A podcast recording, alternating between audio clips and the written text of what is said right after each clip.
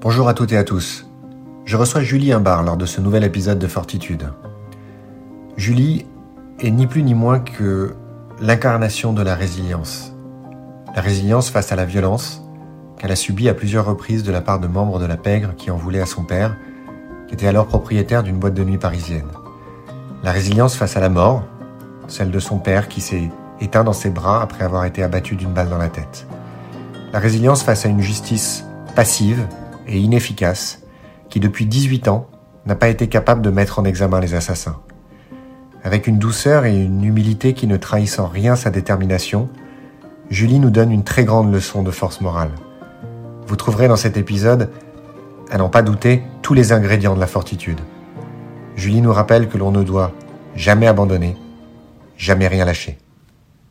Bonjour Julie. Bonjour Nicolas.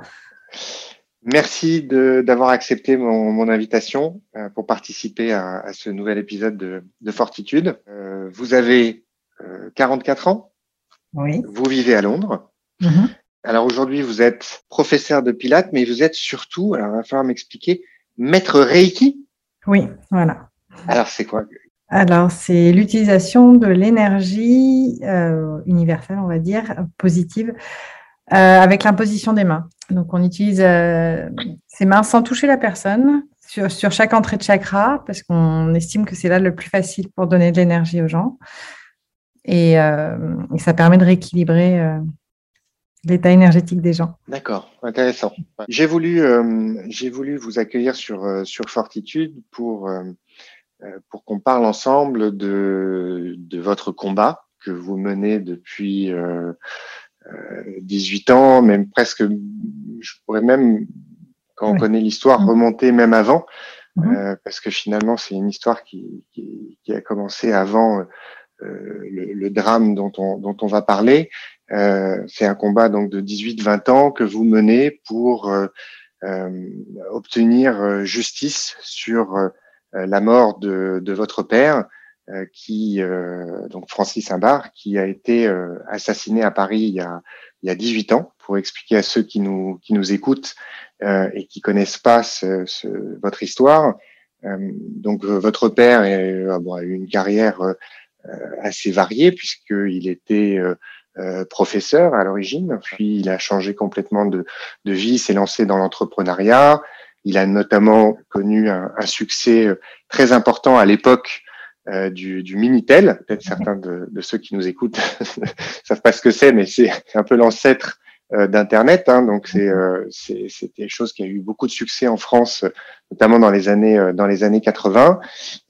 donc il a connu un très grand succès avec ses entreprises dans ce dans ce domaine-là. Et puis ensuite il a là encore pris un virage à, à 180 degrés puisque il, il a investi, il s'est investi dans le dans le monde de la nuit et a notamment euh, exploité un restaurant bar spectacle qui s'appelle le Brésil Tropical, euh, situé euh, en dessous de la tour Montparnasse à, Paris, qui donc était un, très grand endroit qui accueillait des dîners spectacles autour du, du Brésil.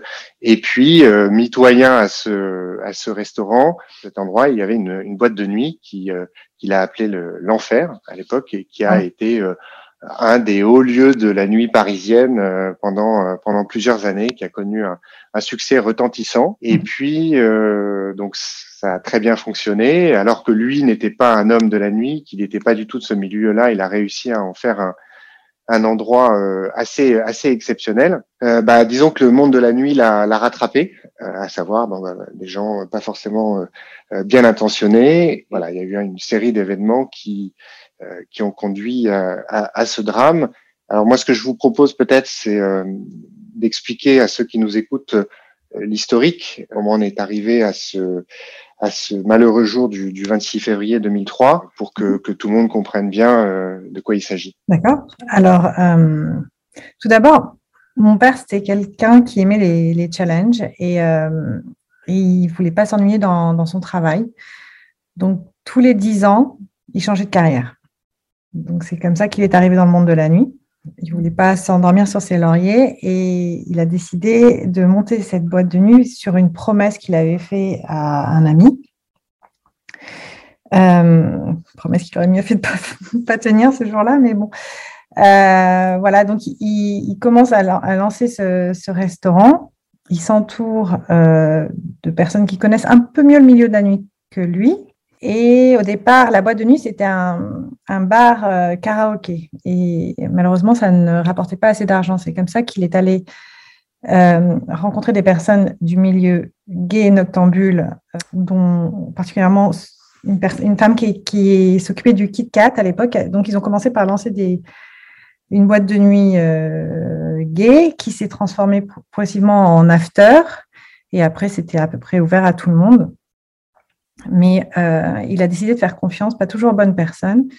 Et il avait, euh, il avait un responsable de la sécurité à l'époque qui le suivait partout comme son ombre, euh, qui faisait à la fois euh, chauffeur, garde du corps, qui était, enfin peut-être pas le plus fiable, mais je pense pas une mauvaise personne. Et en même temps, il y a un autre personnage qui rentre dans le service de sécurité qui veut gravir les échelons. Il arrive du 93 il n'a pas du tout fait d'études euh, ni rien, mais il, voudrait absolument euh, percer, s'en sortir.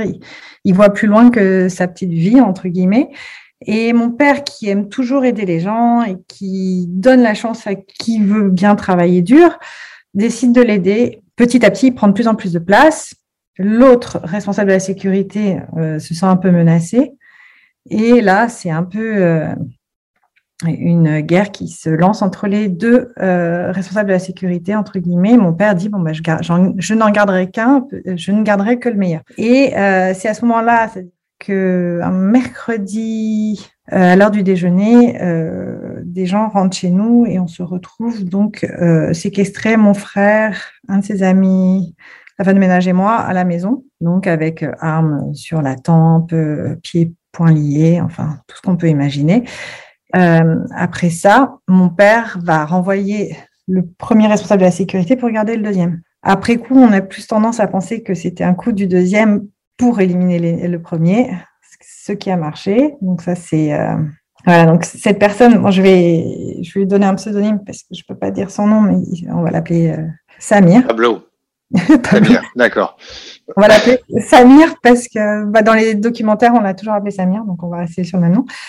Donc, euh, ce Samir, euh, vraiment, se retrouve euh, en place, instaure toute son équipe. Mon père lui fait une confiance totalement absolue. Moi, je le vois vraiment, vraiment d'un mauvais œil. Mon instinct me dit que cette personne n'est pas une bonne personne et je le dis à mon père en disant celui-là, je le sens pas. Il y a un truc qui va pas avec lui, à tel point que mon père va lui en parler à Samir, qui va un jour m'attraper dans la boîte de nuit, me traîner par le bras et m'enfermer dans le bureau pour qu'on ait une explication. Et en fait, cet homme me terrorisait, il me faisait vraiment une peur euh, totale. Donc, euh, on s'est expliqué un peu violemment. Je lui ai forcé à ouvrir la porte et bon, j'ai réussi à, m'extraire de cette conversation. Et je me suis dit que mon père, enfin, qu'il avait une prise sur mon père pour que mon père soit capable de lui parler de, de ce que je pense de lui. Je, enfin voilà. Donc c'est à partir de ce moment-là que j'ai compris qu'il y avait quelque chose qui n'allait pas avec lui euh, j'entendais aussi des échos de son extrême violence avec euh, la clientèle, les employés. Et, euh, en fait, moi, je, ne sortais pas beaucoup à l'époque, donc j'étais pas tout le temps là. C'était juste des on-dit. Je, vous coupe une seconde parce que je voulais revenir parce que donc à l'époque vous avez à peu près une vingtaine d'années, c'est ça? Oui. et parce que là vous, vous venez d'évoquer l'épisode de la de la séquestration. Vous aviez effectivement raconté notamment dans un des reportages qui a été diffusé sur euh, sur votre histoire. Euh, je voulais juste souligner que c'est quand même un épisode qui a été d'une d'une très grande violence et où vous avez eu avec votre avec votre frère, puisque mon souvenir c'est que dans un premier temps vous étiez que tous les deux euh, dans l'appartement, vous attendiez votre mère qui devait qui devait arriver et vous expliquiez aux, aux journalistes que donc ces gens qui sont rentrés chez vous, euh, vous en séquestrez pour avoir euh, accès au coffre. Et en fait, vous, vous avez eu une réaction à l'époque. alors il y en a qui vont dire extrêmement courageuse, d'autres qui vont dire totalement inconsciente. mais vous étiez persuadé que de toute façon vous n'alliez pas vous en sortir et que donc, bah, quitte à pas s'en sortir, autant pas leur donner ce qu'ils veulent. Ben, pourquoi j'insiste là-dessus? Parce que je trouve que la réaction que vous avez eue à l'époque et que vous décrivez est assez euh, conforme à ce que vous, j'ai l'impression que vous êtes et, et, à votre tempérament. Et je trouve que ça donne une coloration sur pour comprendre votre attitude depuis 20 ans. C'est-à-dire vous êtes quelqu'un qui, enfin, vous lâchez rien, quoi. Et, et même dans une situation euh, la plus euh, terrifiante possible où vous êtes totalement démuni, vous êtes. Et puis c'était la première fois que vous vous côtoyiez la mort. Euh, enfin, en tout cas, vous, mm. vous, pouviez contempler votre, votre propre mort, et en plus une mort violente. Et vous, vous êtes dit à l'époque, bah, tant pis, si c'est comme ça, euh, on lâche rien, mais, mais on cède pas, quoi. En fait, quand ils sont arrivés, moi, je, me, je venais de me faire arracher les dents de sagesse et j'étais en train de me reposer. Et c'est mon frère qui lui a ouvert, qui leur a ouvert. Et, euh, et, il est venu me voir dans la chambre avec donc ces personnes derrière eux. Euh, parce que c'était mon frère et un de ses amis qui étaient là. Il me dit, Julie, la police est là, ça va bien se passer. Et euh, j'ai cru d'abord une blague parce qu'il y avait une femme avec une perruque derrière. Donc je dis, Lionel, tu n'es pas drôle, va-t'en.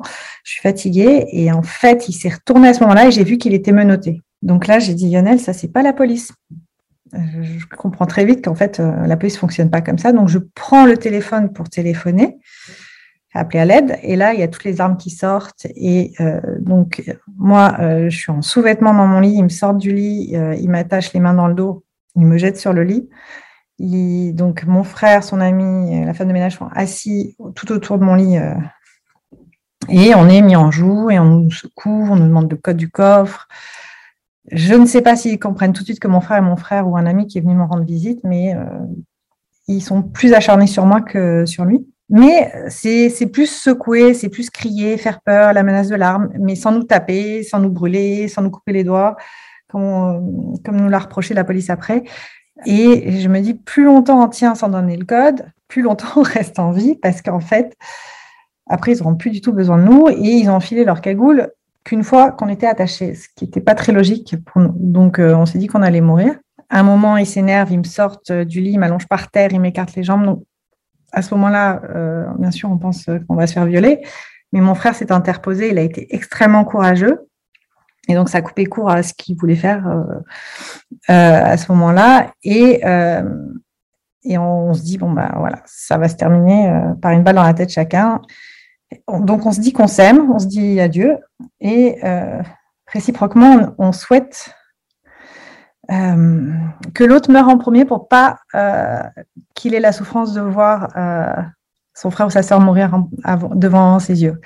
C'est des choses qu'on souhaite, ce qui paraît complètement dingue après coup, mais c'était vraiment par protection pour l'autre. Ensuite, on sait que ma mère va arriver et, et comme on est en joue et qu'on n'a pas le droit de parler, quand elle arrive, on entend juste crier que ce n'est pas la police et où on est et comme on n'a pas le droit de parler, je me mets à pleurer très très fort, de façon complètement exagérée, dans l'espoir qu'elle puisse m'entendre, pour qu'elle sache qu'on est en vie. Euh, mais de toute manière, avec la peur, je pense qu'elle n'a absolument rien entendu et elle leur donnera le code du coffre. Ils partiront, ils trouveront qu'il n'y a pas assez de cash, ce qui laisse à penser que c'était des gens qui connaissaient mon père par rapport au milieu de la nuit, qui imaginaient qu'il y avait les recettes euh, du restaurant et de la boîte de nuit euh, dans le coffre de la maison. Parce qu'ils n'étaient pas du tout là pour les bijoux, ils étaient vraiment là pour le cash quelle a été la réaction, pas que la vôtre d'ailleurs, de, tous les membres de votre famille qui ont, vécu ça par rapport à votre père et, par rapport à ce que vous pensiez qui était derrière cet événement.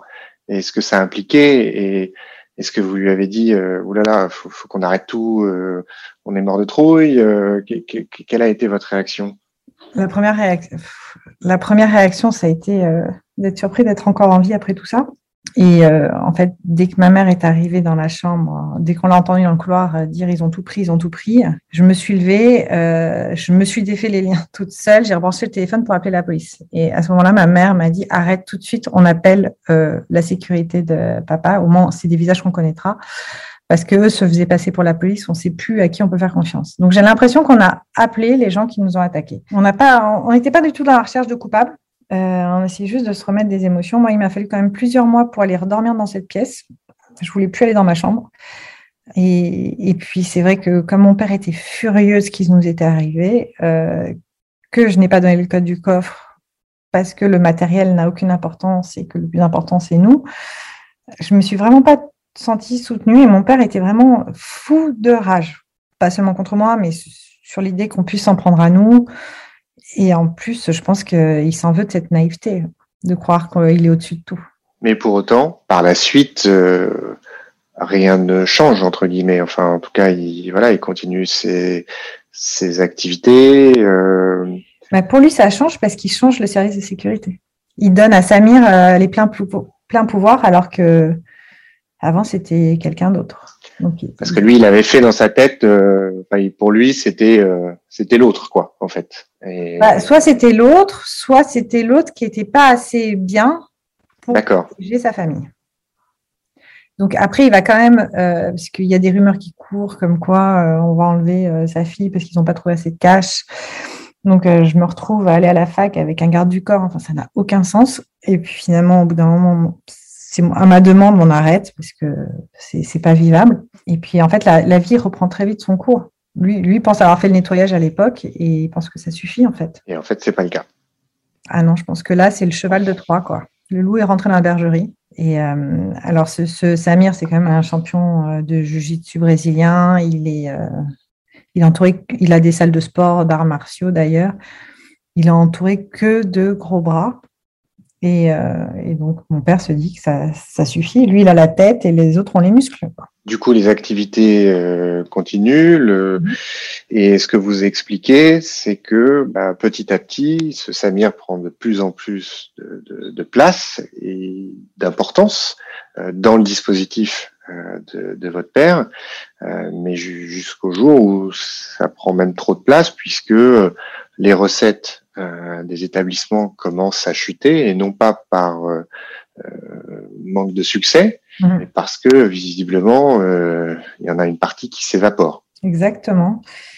Euh, c'est vrai qu'à l'époque, il a quelques personnes euh, de confiance, mais progressivement, ce Samir va les éliminer. Il, il, va avoir énormément de violence. Il y a des employés qui vont se faire tabasser, casser les mains.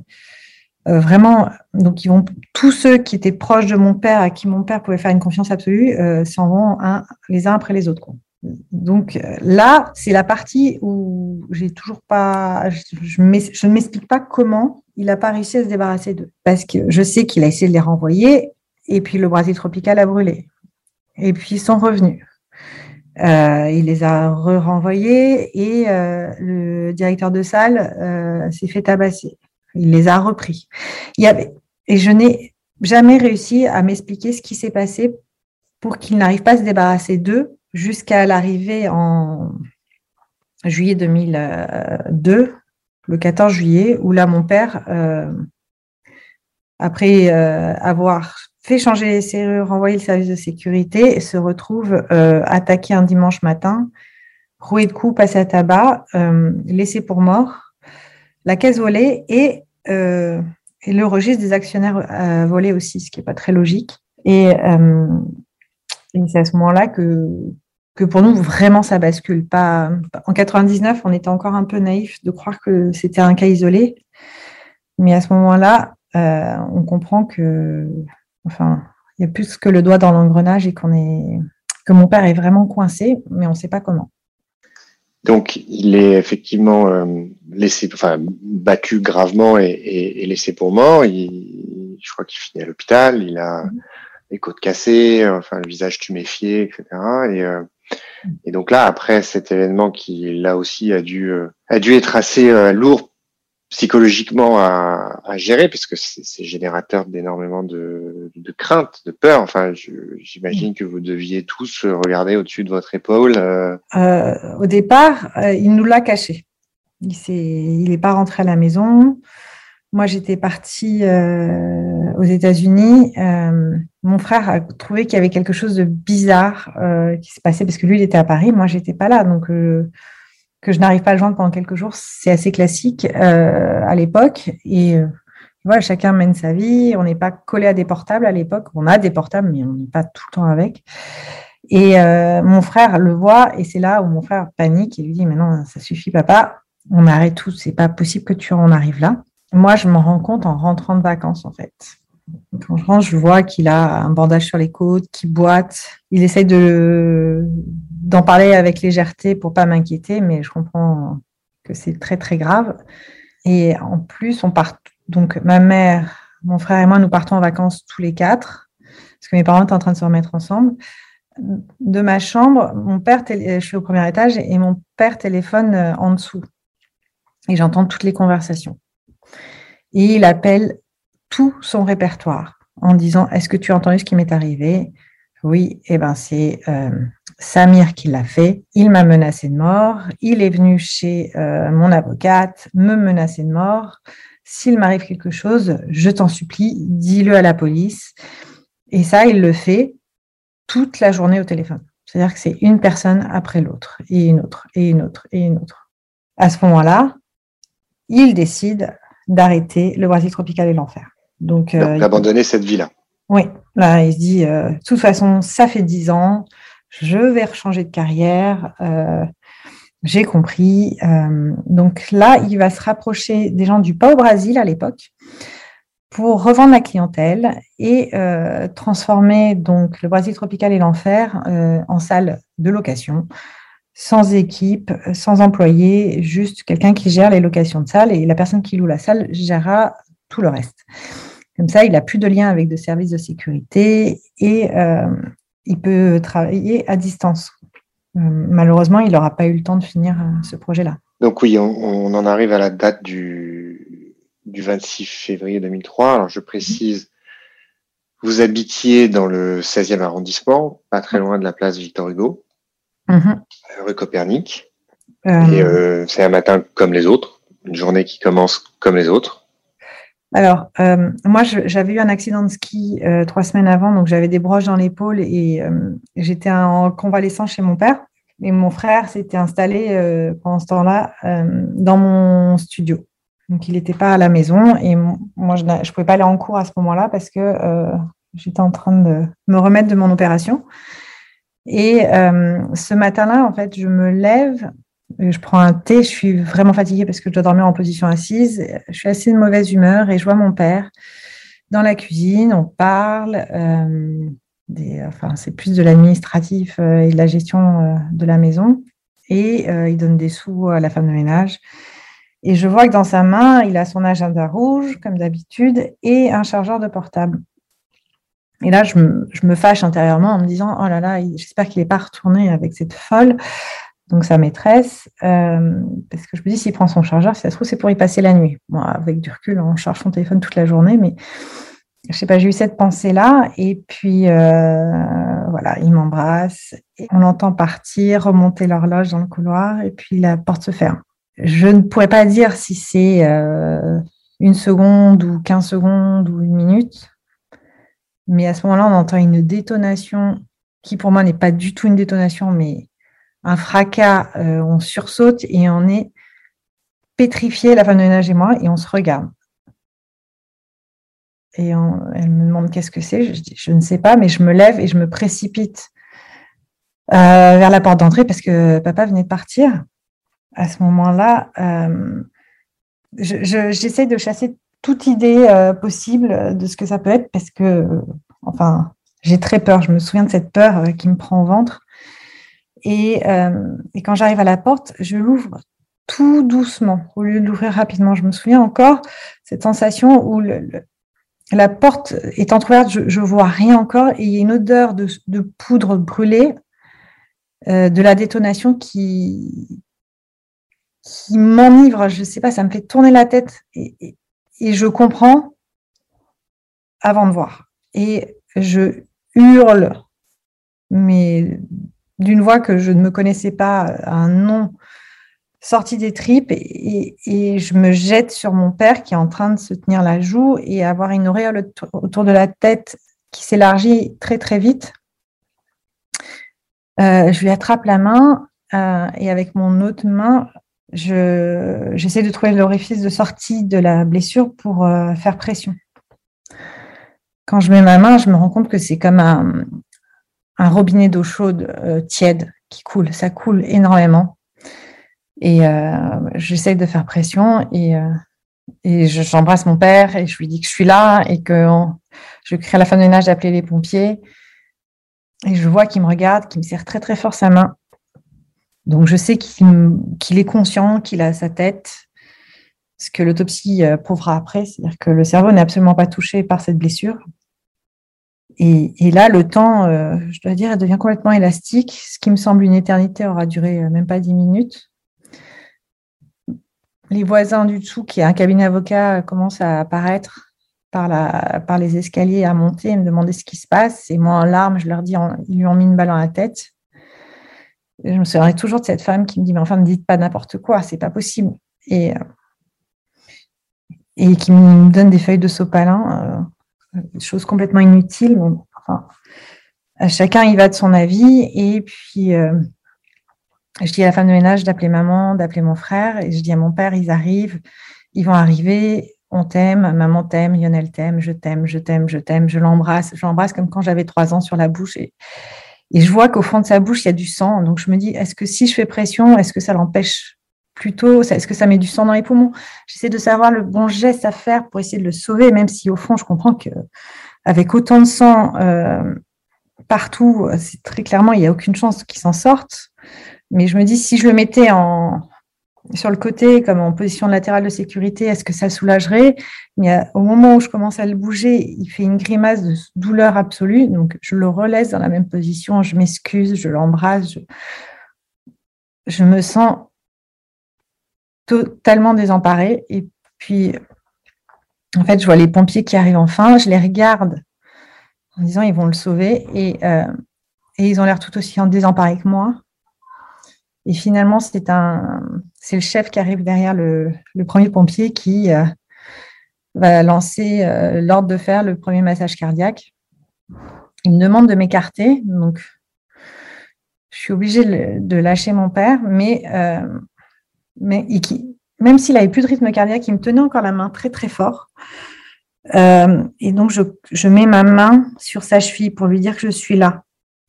Et, je lui parle le plus possible jusqu'à ce que euh, sa maîtresse slash avocate débarque et me pousse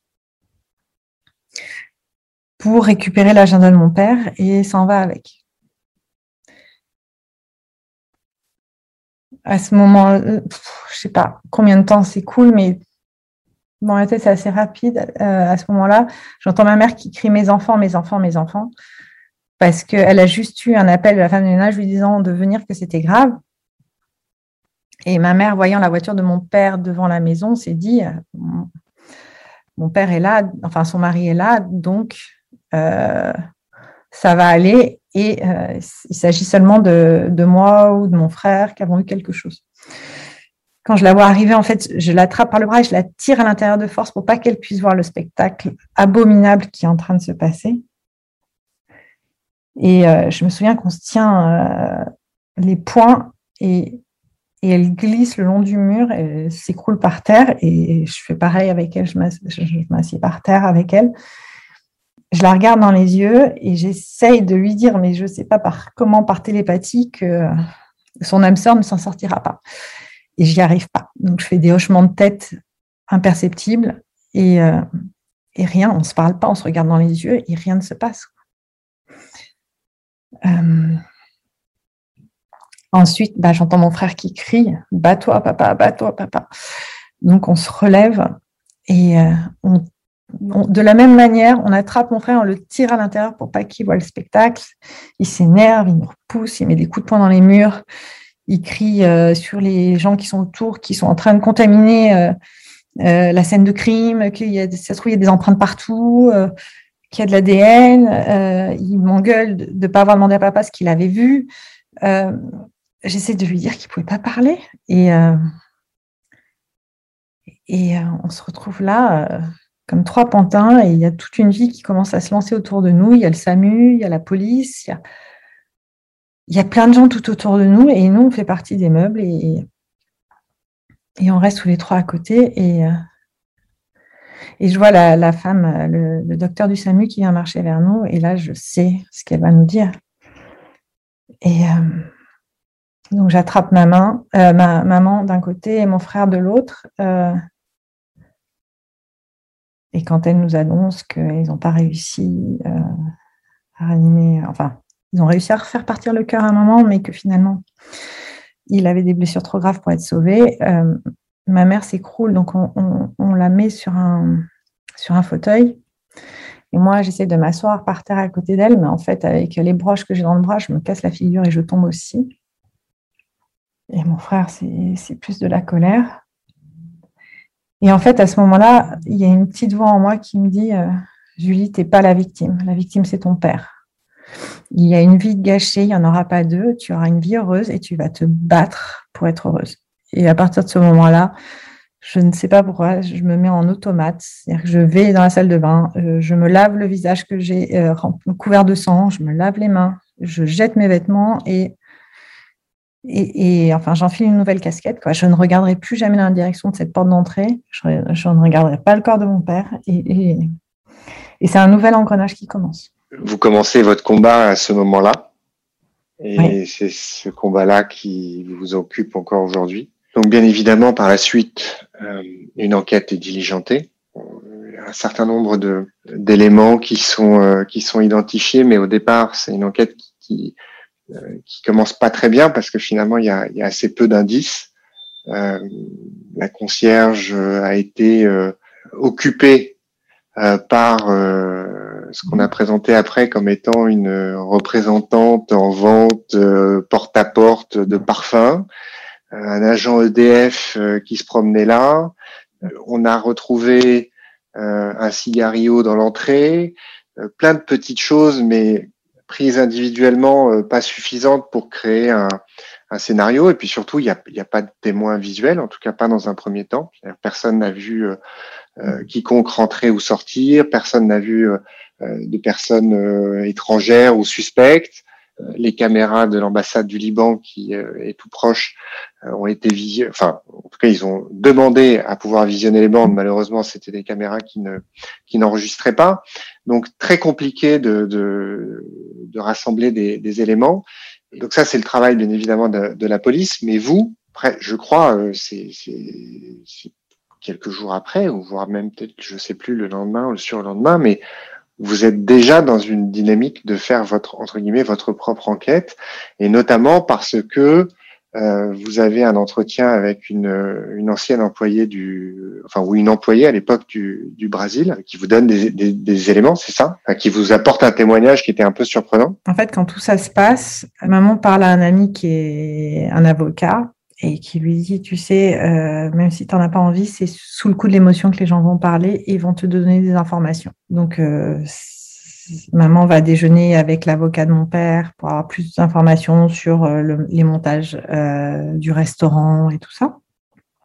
Et moi, je passe au Brésil tropical pour essayer d'avoir en fait des informations, mais des informations plus,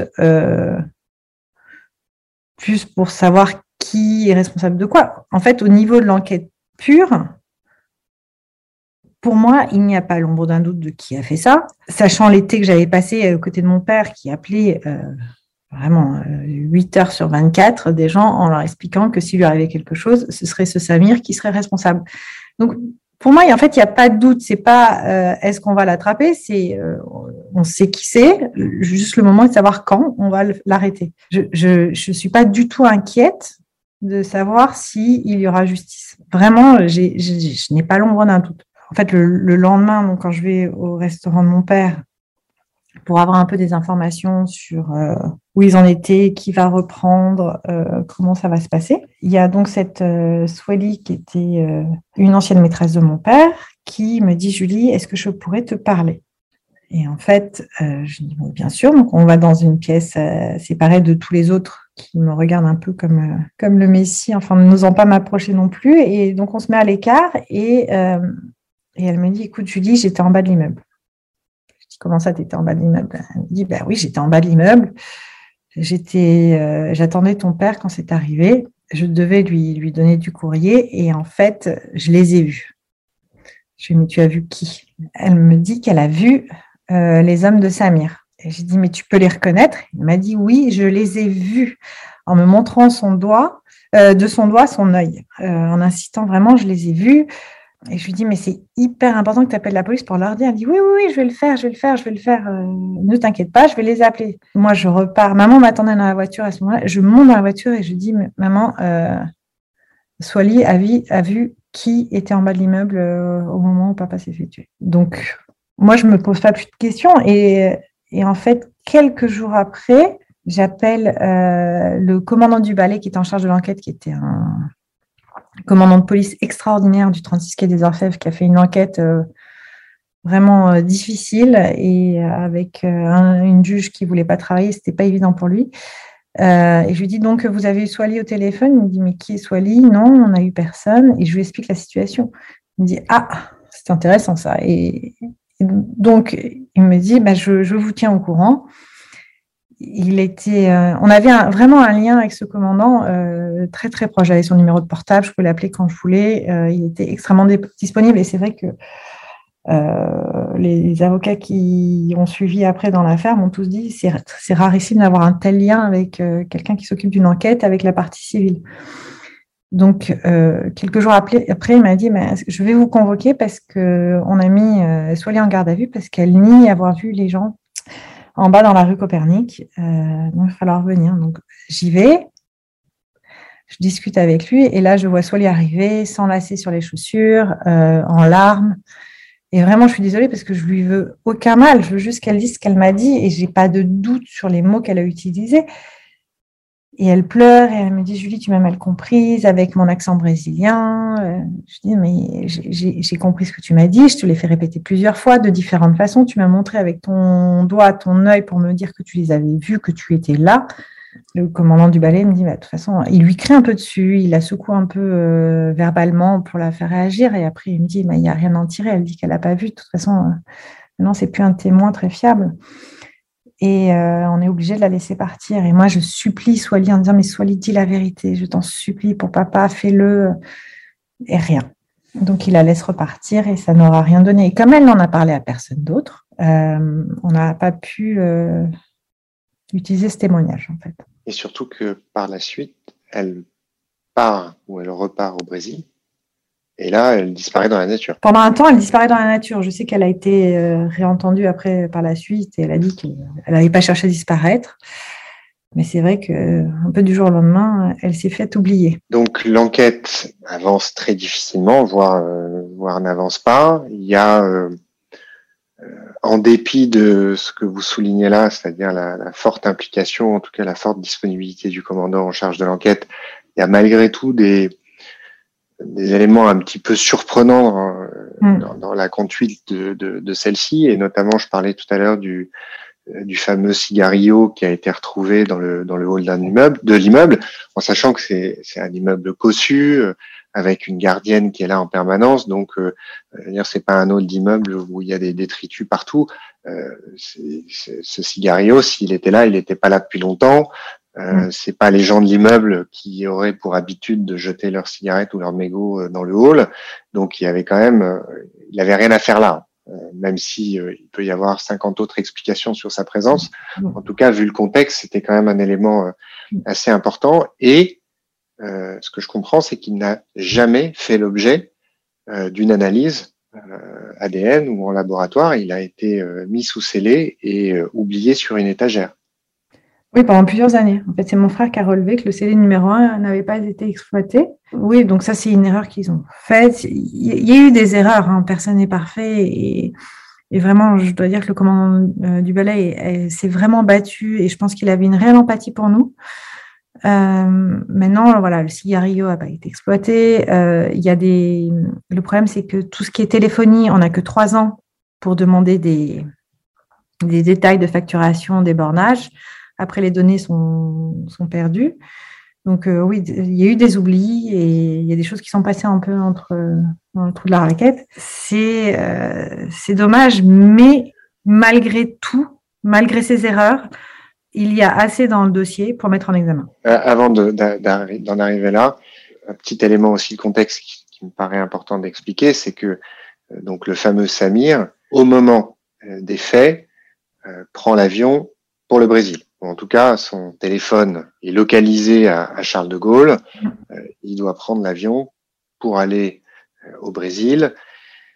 Il passe d'ailleurs toute une série euh, d'appels qui seront vérifiés par euh, les policiers. Les mmh. personnes qu'il a eu au téléphone seront euh, seront questionnés pour bah, vérifier la Libye, hein, tout mmh. simplement. Et puis, il y a là aussi encore un événement assez troublant, puisque ce qu'il a été établi par les, les enquêteurs, c'est que à un moment, pendant euh, ces heures-là. Il a retiré la puce de son téléphone, il en a mis une autre, une mm-hmm. puce euh, qu'on achète dans les tabacs, donc qui est pas qui est pas nominative, pour passer un coup de fil. Bah, je crois on ne saura jamais à qui il a, il a été passé. Ça c'est une première chose euh, qui est qui est bien évidemment troublante. Et puis surtout dans le cadre des enquêtes et des auditions qui ont été menées, notamment avec les personnes avec qui il s'est entretenu pendant ces quelques heures, il y en a une qui, visiblement, je pense par maladresse, a, a, dit que euh, Samir lui avait dit que votre père avait été, euh, avait été tué alors qu'il s'était passé que, euh, je crois, 30 minutes depuis les depuis l'événement et que donc il n'y avait aucun moyen pour lui à ce moment-là de le savoir. Oui, bah là, c'est là où il y a eu des erreurs et on n'a pas tous les relevés de, de, de bornage et de téléphonie. Mais euh, c'est vrai que mon père est annoncé mort à plusieurs personnes alors qu'il n'est pas encore déclaré mort par le SAMU. Ok, alors on va bien évidemment euh, enfin, pas rentrer dans tous les détails de, de l'enquête, euh, etc., parce que c'est c'est pas l'objet de notre entretien euh, aujourd'hui, mais c'était important de, de les évoquer malgré tout pour qu'on comprenne la suite, euh, à savoir que en dépit d'un dossier qui, bien évidemment, n'est pas qui est pas facile. Je pense que ces dossiers-là sont jamais très évidents. Euh, en tout cas, et c'est vous qui venez de le rappeler, il y avait de la matière. Enfin, en tout cas, il y avait euh, de quoi construire une, une instruction euh, et bien évidemment euh, mettre en examen euh, plusieurs personnes. Et c'est là où votre combat s'est révélé le plus rude et le plus désespérant, euh, c'est que euh, vous êtes retrouvé confronté avec euh, avec votre frère à une justice. Alors, c'est pas mon côté avocat qui, qui me, me pousse à, à prendre cette précision oratoire, mais c'est vrai que j'aime pas les généralités. Donc, je, mon propos n'est pas de dénoncer la justice avec un grand J, mais en tout cas un fonctionnement des juges spécifiquement qui se sont montrés alors soit totalement désintéressés, euh, soit négligent, soit peut-être d'autres explications qu'on comprend pas, mais pendant, euh, vous allez préciser mon propos, mais pendant plusieurs années, l'instruction sur l'aspect judiciaire, hein, donc pour ceux qui nous écoutent et qui sont pas familiers avec ces procédures-là, euh, le travail des enquêteurs c'est une chose, mais il ne peut pas être réalisé si les juges, un juge d'instruction qui donc pilote l'enquête au niveau judiciaire ne donne pas les impulsions. Et notamment, c'est le juge d'instruction qui doit émettre des commissions rogatoires, et c'est les commissions rogatoires qui vont permettre telle ou telle audition, euh, justement de procéder à telle ou telle analyse, etc. Donc un juge d'instruction dans une enquête comme celle-ci est une pièce maîtresse. Si le juge d'instruction euh, n'instruit pas euh, et n'accomplit pas des démarches positives, ben même la plus grande, la meilleure volonté euh, des, des, des, officiers de police permettra pas au dossier d'avancer. Et là, vous avez donc un premier juge d'instruction qui est désigné et il se passe, il se passe rien. Et alors, le problème, c'est que, à la limite, ça aurait été le premier et le seul. On pourrait se dire que vous avez tiré le mauvais numéro, ça, peut arriver hein, dans tous les domaines. En fait, le deuxième non plus. Et le troisième non plus. Le quatrième non plus. Et le quatrième non plus. Et ça pendant, euh, pendant quoi Dix ans? Non, en fait, la première juge va rester longtemps sur le dossier, mais c'est vrai que quand elle est nommée, euh, le commandant du ballet m'appelle désespéré. Il me dit, je suis vraiment désolée, et c'est vrai que j'ai des amis qui sont avocats et qui m'ont dit, euh, bah là, tu pouvais pas tomber plus mal. En fait, cette juge était juge euh, au pôle financier, et quand le pôle financier a déménagé, elle a dit, non, non, non, non, moi je veux rester là parce que je préfère travailler d'ici qu'ailleurs.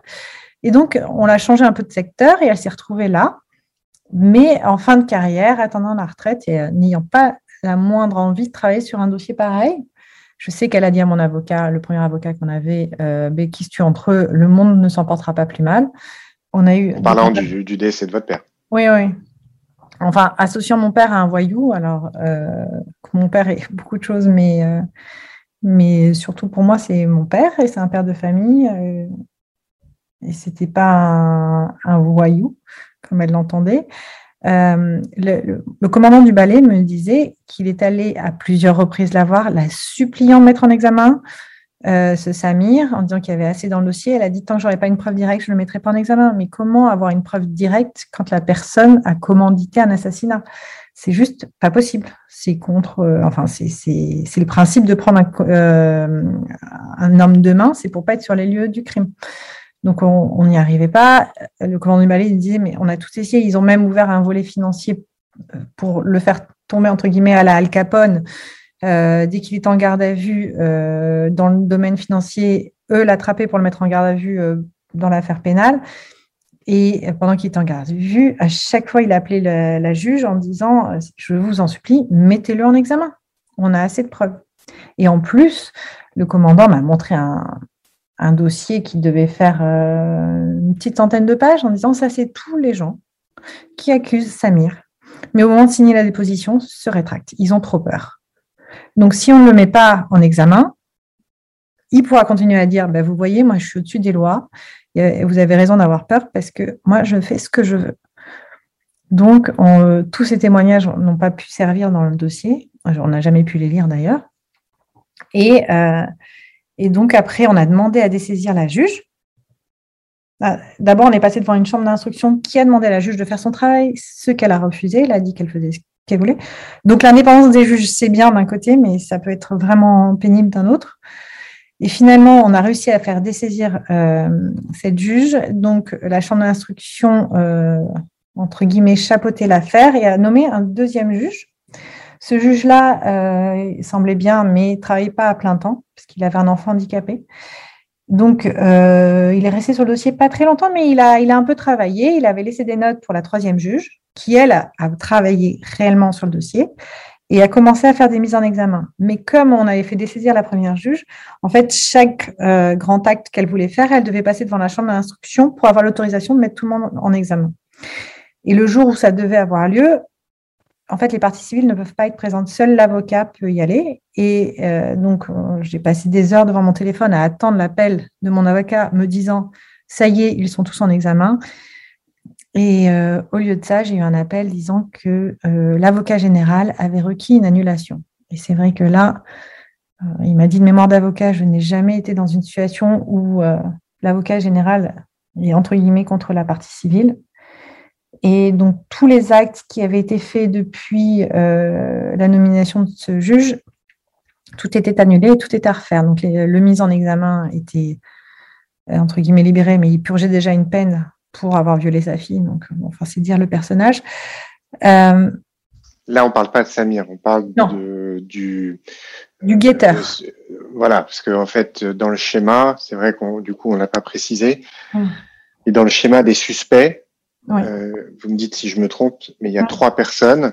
Vous mhm. avez le commanditaire, donc Samir, vous avez le guetteur et vous avez celui euh, qui aurait euh, tiré sur euh, la queue de détente. Donc voilà, vous aviez trois, trois cibles bien identifiées.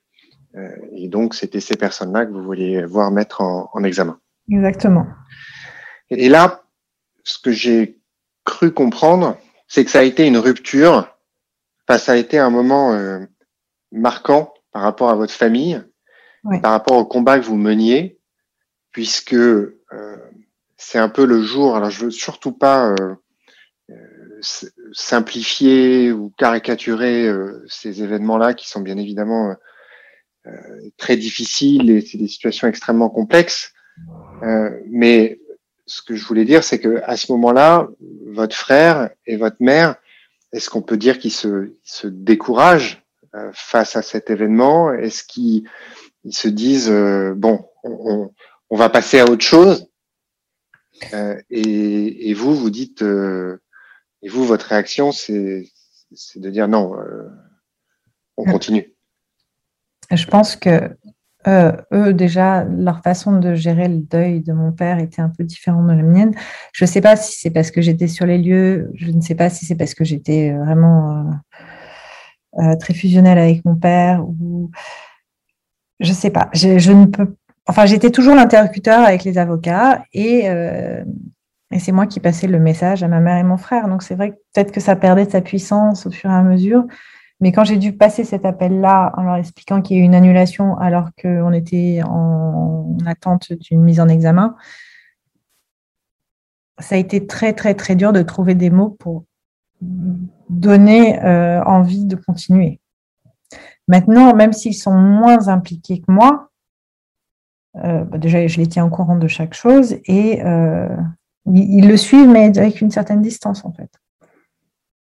C'est un peu comme si ils m'avaient donné le flambeau à moi toute seule et, chacun gérait cette situation à sa façon. On peut, on peut bien évidemment qu'imaginer l'accumulation de, raisons objectives et d'émotions, de, sentiments qui auraient pu, par accumulation et, par leur violence, etc., vous conduire à, à lâcher, quoi. Ou en tout cas, prendre, prendre peut-être une certaine distance, de gérer différemment cette histoire.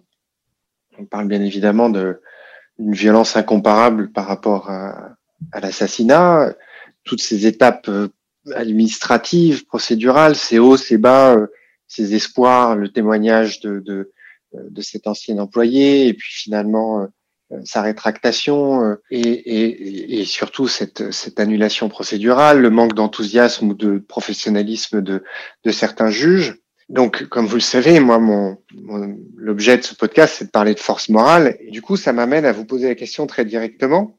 Qu'est-ce qui vous fait continuer? Où est-ce que vous trouvez la force morale? La justice. Euh, je, crois à la justice, euh, mais à différents niveaux. Mais euh, je, ne cherche même pas une force en fait. Je, je me suis jamais dit bon bah c'est pas possible, il faut arrêter là, on va jamais y arriver. Des gens me l'ont dit, m'ont dit mais tourne la page, tu as des enfants, passe à autre chose. Non, c'est juste, c'est pas acceptable. Donc si c'est pas acceptable, si moi je, je, ne le fais pas, personne ne le fera à ma place. Donc, euh, il y, a, y, a, y, a, une faille dans le système très clairement. Donc, sur deux niveaux, euh, je me bats. Je me bats pour la justice euh, avec un grand J, et je me bats aussi pour la justice de mon père. Je, peux tout comprendre, mais là, comme c'est un système qui est défaillant aujourd'hui, je ne vais pas le laisser défaillant et, c'est OK comme ça. Non, il faut que je me batte. C'est de la persévérance, en fait. mon père me disait toujours que j'étais une tête de mule, mais quand j'ai enfin, voilà, quand j'ai décidé quelque chose, je vais au bout des choses. Et, là, euh, je suis pas allée au bout des choses. Il n'y a pas de non-lieu, euh, il n'y a pas de non-lieu, il a pas de, prescription tant qu'il a pas de, que, tant que le dossier n'est pas fermé, tant que le dossier n'est pas fermé, euh, je peux avancer c'est pas, je suis pas arrêtée en fait. Même si rien ne se passe, moi je continue d'avancer. Alors il y, a, une autre chose qui s'ajoute à cette force, euh, cette euh, persévérance, cette pugnacité, on peut l'appeler de plein de manières différentes dont vous faites preuve, c'est que vous avez évoqué euh, dans la presse et, autres différentes hypothèses pour expliquer ces dysfonctionnements. Alors il y en a qui sont qu'on explique par, bah, vous parliez de la première juge, on peut comprendre assez aisément que voilà, elle avait choisi le confort et elle avait en ligne de mire sa retraite et donc elle n'avait pas envie de se faire très mal. Bon, mais après il y a, y a, une accumulation de plein d'autres choses qui vous a forcément conduite à, à vous poser des questions et, et, parmi les hypothèses que vous envisagiez, il y avait celle euh, aussi de dire que peut-être ce Samir est, est protégé d'une certaine manière ou en tout cas qu'il bénéficie d'un réseau qui euh, pourrait expliquer en partie, peut-être pas intégralement, mais qui pourrait expliquer en partie euh, le fait que tout ça est devenu assez insaisissable. Ce qui m'amène à, vous poser cette autre question, euh, surtout que ce Samir, bah, il est là, hein, il existe. Euh, j'allais dire, on le connaît entre guillemets, on le connaît pas, mais voilà, il n'est pas, pas expatrié sur les îles Vierges. Vous n'avez pas peur de continuer à bah, à vous battre, à insister. Euh, il y a eu un article dans Libération au mois d'août euh, mhm. sur vous, euh, sur votre sur votre combat. vous êtes là aujourd'hui avec moi à en parler. Vous n'avez pas peur? Non, je n'ai pas peur. Je pense que la peur mène à rien. Et je pense que j'ai pas peur parce qu'il n'a pas peur de toute façon. Il se sent pas inquiété, ce Samir. Et et donc, il continue de mener sa vie, il continue de menacer les gens, il continue de raqueter. il se croit complètement en toute impunité. Donc, pourquoi devrais-je avoir peur si lui n'a pas peur? Ce serait pas très logique, en fait.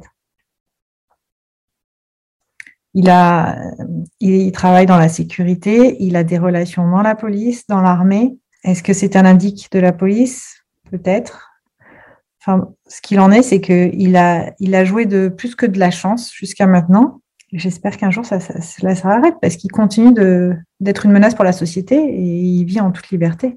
J'aimerais qu'on aborde, si vous voulez bien, un, aspect plus qui vous est encore plus personnel, enfin en tout cas plus qu'on fasse un peu une introspection, parce que là encore, euh, mon but c'est d'offrir des témoignages à ceux qui nous écoutent euh, pour euh, aussi aider les gens qui voilà, sont, face à toute forme d'adversité, de, de trouver l'énergie, la force pour euh, traverser les épreuves et les surmonter. Et donc, bien évidemment, votre parcours, ce que vous venez d'expliquer, la manière dont vous l'expliquez, c'est très inspirant. Et encore, je, le mot est faible et je, je manque de vocabulaire pour, euh, pour qualifier exactement ce que, ce que vous m'inspirez par rapport à ça.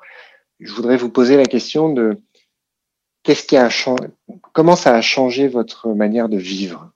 Quand je dis votre manière de vivre, euh, c'est vraiment à titre individuel. Hein. Mhm. C'est presque de manière décorrélée par rapport à ces événements-là. Je parle pas de voilà du travail et du temps euh, que, que, vous consacrez à, à, mener le dossier et à mener cette affaire. Je parle d'un point de vue plus individuel. Comment ça a, ça a changé votre manière de vivre? Comment vous voyez la euh, vie? Alors c'est vrai que vous étiez très jeune, donc à 20 ans, on n'a pas forcément une vision très précise de, ce qu'est la vie ou de la manière dont on veut la vivre. On, ne nourrit pas forcément des réflexions philosophiques, mais je pense qu'au fur et à mesure de ces étapes-là, ça, a dû vous façonner. Et qu'est-ce que, qu'est-ce que vous en avez tiré? Déjà, quand, quand c'est arrivé, moi, j'étais quand même euh, une, euh, une, jeune femme très gâtée par la vie. J'avais vraiment pas de, gros soucis et les petits soucis me semblaient déjà très, très gros. C'est vrai que quand un drame comme ça arrive, ça remet les, niveaux à leur place et, c'est vrai que j'apprécie tous les petits bonheurs de la vie euh, quotidien. J'ai découvert grâce à cette catastrophe qui, c'est un tremblement de terre dans une vie et euh, ça m'a permis de me rendre compte que en fait j'étais beaucoup plus forte que ce que je pensais parce que je suis quelqu'un de très sensible. Mais l'un peut aller avec l'autre on peut être fort et sensible. Euh, j'ai découvert aussi que j'avais je l'ai toujours eu énormément d'empathie, mais résultat, je juge beaucoup moins les gens parce qu'on ne sait pas toujours leur combat intérieur et, et euh, j'ai un besoin d'aider les gens. Je suis toujours à l'écoute et c'est vrai que ça, c'est quelque chose que j'ai développé avec le temps. Et peut-être parce que j'ai vécu un drame et les gens euh, se confient très naturellement à moi. J'arrive plus naturellement à me mettre à leur place. Et ça, c'est disent en anglais un silver lining, c'est euh, que de toute horreur, il y a toujours quelque chose de positif qui en sort. Et c'est vrai que je pense que ça m'a permis d'être beaucoup plus heureuse dans ma vie au quotidien que j'aurais pu l'être auparavant. Je ne sais pas quoi rajouter à ça. C'est vrai que. Non, il y avait un blanc parce que je, voilà, je, j'absorbe euh, ce que vous dites. Il n'y a, pas forcément euh, grand-chose à rajouter. Et c'est aussi un aspect euh, très admirable de chez vous, c'est que aussi bien dans la manière dont vous expliquez votre persévérance dans le combat judiciaire, dont on comprend qu'il est notamment animé par un besoin de justice qui finalement profiterait à tout le monde, pas uniquement parce que cet individu nuisible euh, serait justement mis en, en incapacité de nuire davantage, mais aussi parce que la justice, qui n'est que la justice des hommes, euh, bah, elle est perfectible et elle a besoin de s'améliorer. Et, ce que vous vivez et, le combat que vous menez peut peut-être contribuer à ça. Et vous avez vraiment un, vrai sens aigu et sincère de la justice. Et puis euh, à ça s'ajoute ce que vous venez de dire, c'est-à-dire que vous avez réussi à cultiver, c'était en vous certainement, mais à cultiver davantage un rapport aux autres, alors que euh, on sait tous que lorsque l'on vit des drames, on peut avoir une tendance naturel, une forme de réflexe à, s'enfermer sur soi-même et surtout à, devenir aigri, à devenir hargneux, notamment vis-à-vis du bonheur des autres. Et vous, c'est tout l'inverse. Une autre question, ceux qui, qui, m'écoutent le, savent, je, je, nourris un intérêt très fort pour le, pour le temps et le rapport au temps. et du coup, forcément, votre histoire et ce que vous avez raconté, et, et notamment ce combat euh, contre le dysfonctionnement de la justice, c'est un combat contre le temps. Comment est-ce que vous vivez le temps et, et comment est-ce que tout ça a, peut-être modifié ou changé votre rapport au temps? Ça a changé. Bah déjà, le temps est un peu différent dans la justice parce qu'il y a les vacances euh, judiciaires. Donc à chaque fois, c'est un peu, euh, c'est une date butoir euh, vers Noël et une date butoir au début de l'été. et à chaque fois, on sait que ça repousse et ça repousse. Et donc au début, c'est vrai qu'il y avait quand même beaucoup de frustration. Maintenant, j'ai appris à vivre avec le temps lent il y, a, moins de frustration, peut-être parce que si euh, j'ai une curiosité sur la physique quantique et que finalement on s'est rendu compte que le temps n'existait pas et que tout arrive de façon simultanée, c'est juste notre façon, nous, de le percevoir qui est différent. Donc parfois, ça me réconforte de me dire que simultanément, mon père est toujours vivant et que je suis quand même dans ce combat-là.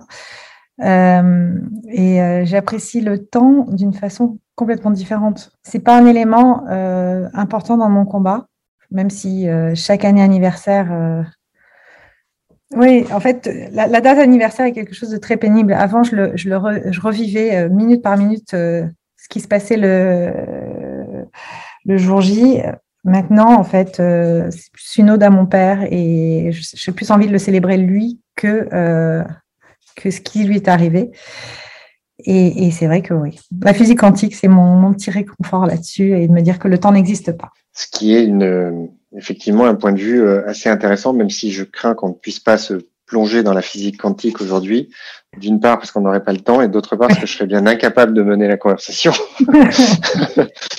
Julie, merci infiniment euh, d'avoir euh, d'avoir passé ce, enfin d'avoir accepté mon invitation, d'avoir accepté de de reparler de, de tout ça. Merci, mais c'est vrai que de parler de l'affaire à chaque fois, ça, le, ça la réactualise. C'est un peu comme si c'était passé hier pour les personnes qui euh, en entendent parler à ce moment-là. Et si ça peut motiver euh, une juge d'aller au bout, ce serait formidable.